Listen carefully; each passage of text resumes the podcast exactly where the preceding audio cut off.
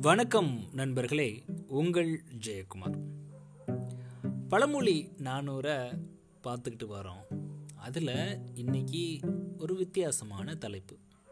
பாம்போடு உடனுரை மாறு நீங்கள் ஒரு தனி அறையில் இருக்கீங்கன்னு வச்சுக்கோங்களேன். உங்கள் அறையில் ஒரு விஷமுள்ள ஒரு பாம்பு இருக்குது அப்போது உங்களுடைய மனநிலை எப்படி இருக்கும்? அந்த சூழ்நிலை எப்படி இருக்கும்? சப்போஸ் நீங்கள் தூங்கணும். நிம்மதியாக உங்களால் தூங்க முடியுமா?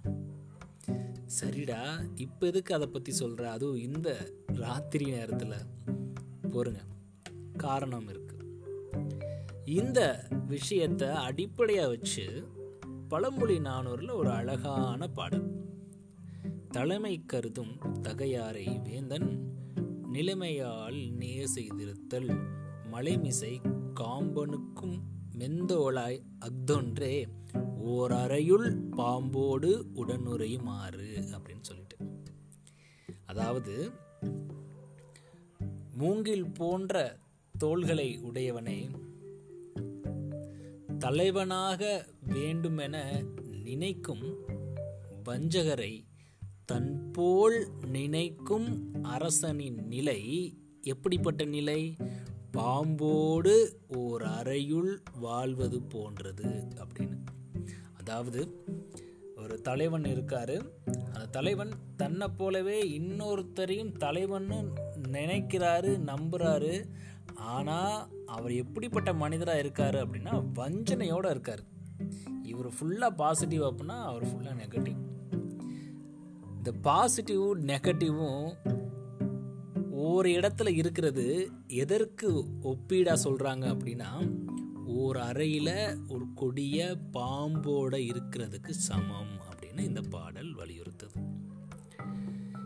இதே விஷயத்த கொஞ்சம் மாற்றி சொல்கிறாரு திருவள்ளுவர்.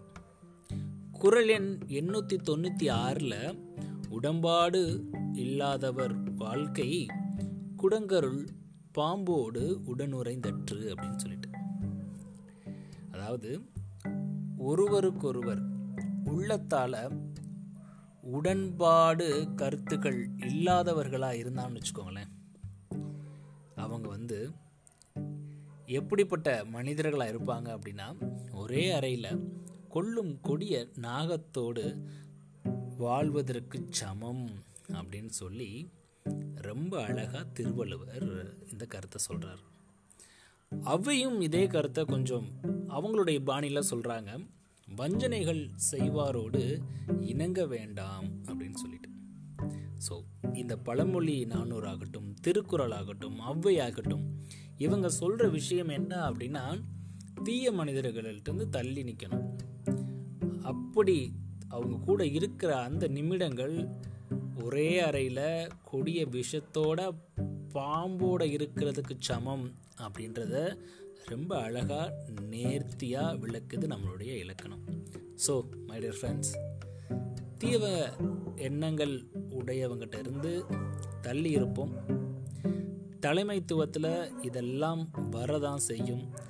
இதெல்லாம் நம்ம தவிர்த்துட்டோம் அப்படின்னா நம்மளுடைய தலைமை எப்பயுமே சிறந்த தலைமையாக அமையும் அப்படின்றதுல எந்த விதமான மாற்று கருத்தும் கிடையாது. நன்றி நண்பர்களே மீண்டும் நாளை இன்னொரு பதிவில் உங்களை சந்திக்கிறேன். பாம்போடு உடனுறையும் ஆறு